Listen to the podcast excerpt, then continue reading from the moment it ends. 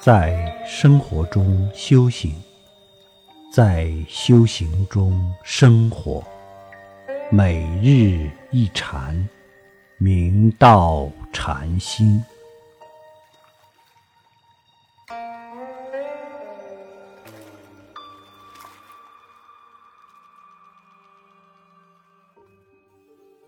汝州首山醒念禅师，自幼出家，后遍参丛林。醒念禅师为人简重，有情识，专修头陀横。加上他经常密诵《法华经》，丛林中的人都很敬畏他，皆称他为念法华。后来投到风穴延昭禅师座下。充当知客。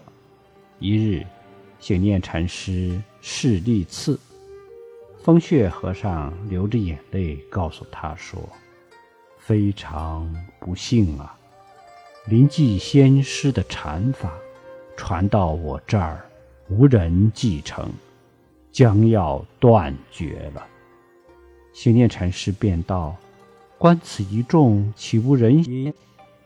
风穴和尚道。聪明者多，见性者少。信念禅师于是便问：“像我这样如何？可当四法者否？”风穴和尚道：“我虽然指望你很久了，但是担心你执着于《法华经》，不能真正放下。”信念禅师道。此一小事，愿闻其要。风雪和尚于是上堂，举世尊拈花公案，问大众道：“正当那么时，切道说个甚么？若道不说而说，又是埋没先生。切道说个甚么？”站在一旁的醒念禅师一听。便拂袖而去。风穴和尚一见，便掷下竹杖，回帐室去了。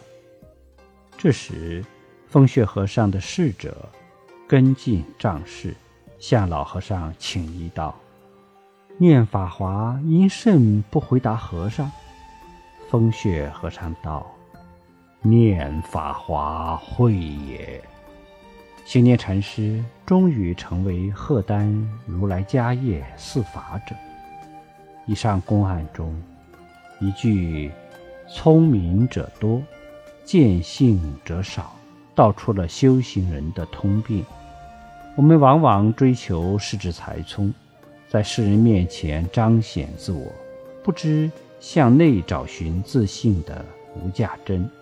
如此，捡了石头丢了金子。实在是可惜。